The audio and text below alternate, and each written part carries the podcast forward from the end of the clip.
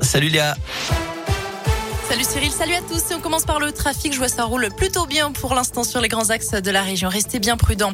À la une de l'actualité, 50 000 euros pour aider la Croix-Rouge en Ukraine. C'est le montant de la subvention votée par le département de l'Ain au profit de l'organisation mobilisée en ce moment en Ukraine et dans les pays voisins. Un premier bus arrivera demain dans l'Ain. Une cinquantaine de réfugiés seront accueillis en lien avec la préfecture. Dans la Loire, 20 tonnes de dons sont partis ce matin de Saint-Etienne direction la Pologne aux frontières de la guerre.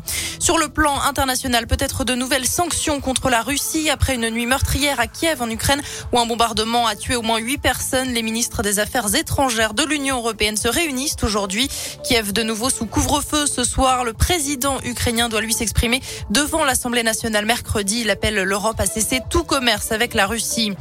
Ils appellent à manifester pour les retraites jeudi. Plusieurs syndicats annoncent une journée de mobilisation dans plusieurs villes du pays, y compris dans la région. Parmi les revendications, des revalorisations de pensions et le renforcement des services publics en zone rurale.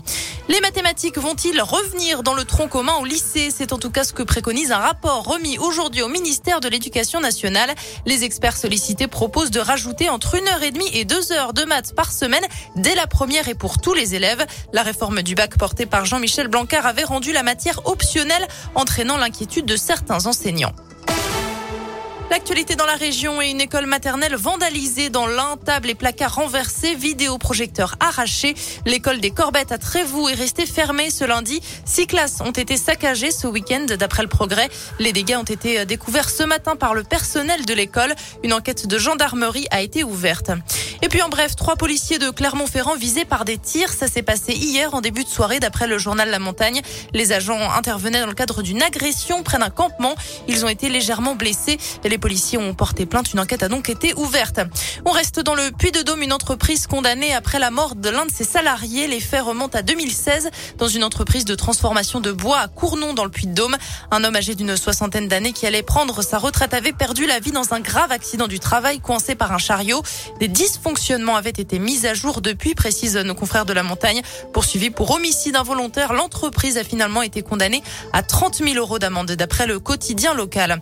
En sport, William Saliba appelé en équipe de France formé à Saint-Etienne. Le défenseur de Marseille remplace Benjamin Pavard positif au Covid. La France doit jouer deux matchs amicaux d'abord face à la Côte d'Ivoire vendredi et puis ensuite face à l'Afrique du Sud. Ce sera le 29 mars. On termine ce journal avec un mot de météo du soleil attendu cet après-midi et dans la soirée dans la région de manière générale. Les températures vont de 14 degrés à Saint-Etienne, 15 degrés à Clermont et Rouen, jusqu'à 16 degrés du côté de Bourg-en-Bresse et de Mâcon. Ce sera tout aussi dégagé demain. On attend beaucoup de soleil, mais on restera sous la barre des 10 degrés dans la matinée. Merci beaucoup les